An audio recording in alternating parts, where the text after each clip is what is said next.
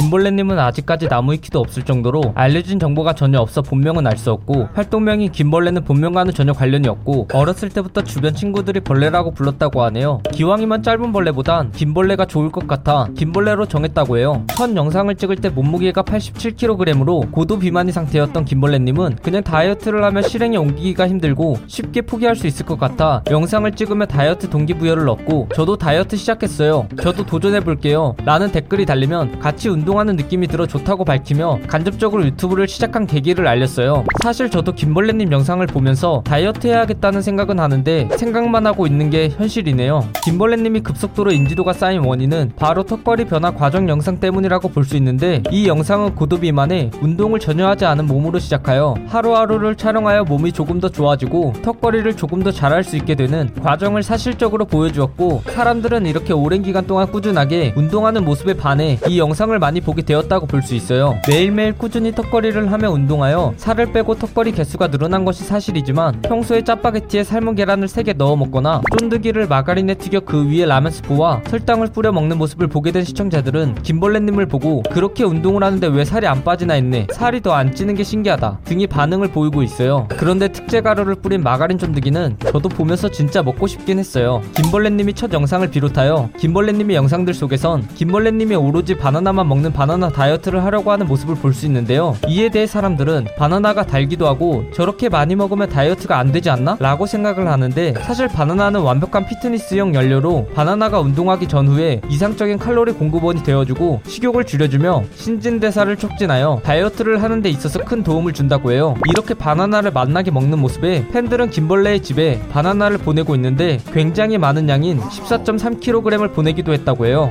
김벌레님은 턱걸이 이외에도 킥복싱 체육관을 등록할 정도로 다른 운동들도 병행하고 있는데요. 그렇게 턱걸이와 비슷한 맥락으로 매일매일 다리 찢기 영상을 찍고 있어요. 사람들은 1992시간 다리 찢기 변화 과정 영상을 보고 김벌레님이 조금씩 유연성이 늘어나는 것이 보여서 자신도 시작해보겠다는 댓글이 대부분을 차지하고 있어요. 그래서 오늘부터 저도 시작해보려고 해요. 네, 그래요. 생각만 해봤어요. 매일매일 자신의 몸 상태를 확인하기 위해 영상을 찍는 김벌레님은 영상을 찍을 때마다 매번 자신의 가슴과 배를 자신이 손바닥으로 치고 나서 자신의 허리를 왼쪽, 오른쪽 꺾는 모습을 볼 수 있어요. 이 모습을 보고 시청자들은 웃기려고 그러는 거예요? 라고 자주 물어보는데 김벌레님은 이렇게 하는 이유에 대해서 가슴과 배를 때리고 허리를 꺾으면 지방이 더 잘 보이기 때문에 하는 것이다라고 해명하였어요. 김벌레님은 운동을 하면서 힘들 때마다 희주, 상미, 지혜, 위주 등 많은 여자의 이름을 부르며 그 운동을 마치고 나는데 그 여자분들이 실존 인물인지 아직 밝혀진 바가 없어요. 매번 출연할 때마다 쓰는 탈이자 김벌레님의 마스코트인 오리탈은 해외 직배송이라고 표시되어 있는 것을 보아 해외에서 제작된 상품이라고 볼 수 있고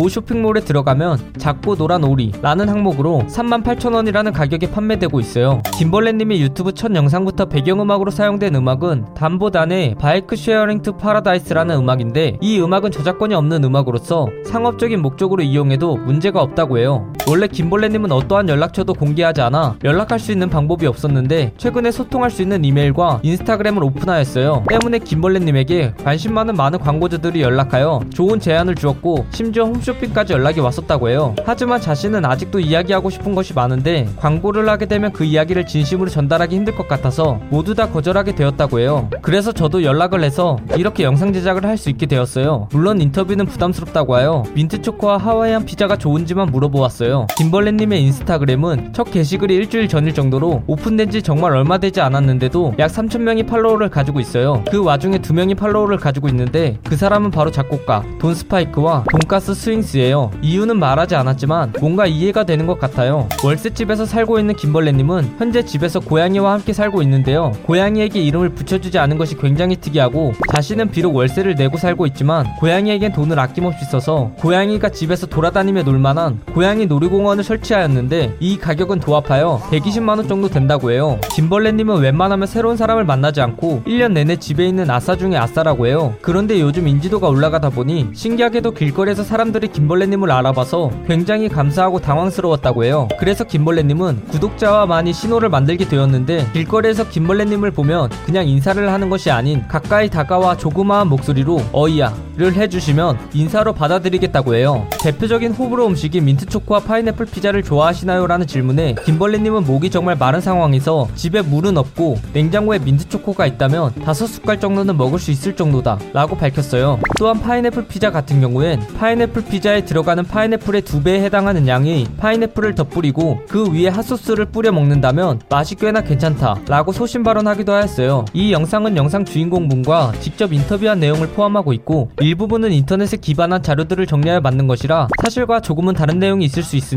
그 부분 양해 부탁드리고 잘못된 내용이나 TMI 내용에 대하여 추가하실 내용이 있다면 댓글을 달아주시면 감사하겠습니다. 영상이 재밌었다면 구독과 좋아요 꾹 눌러주시고 오늘도 포비안 하루 되시길 바라겠습니다.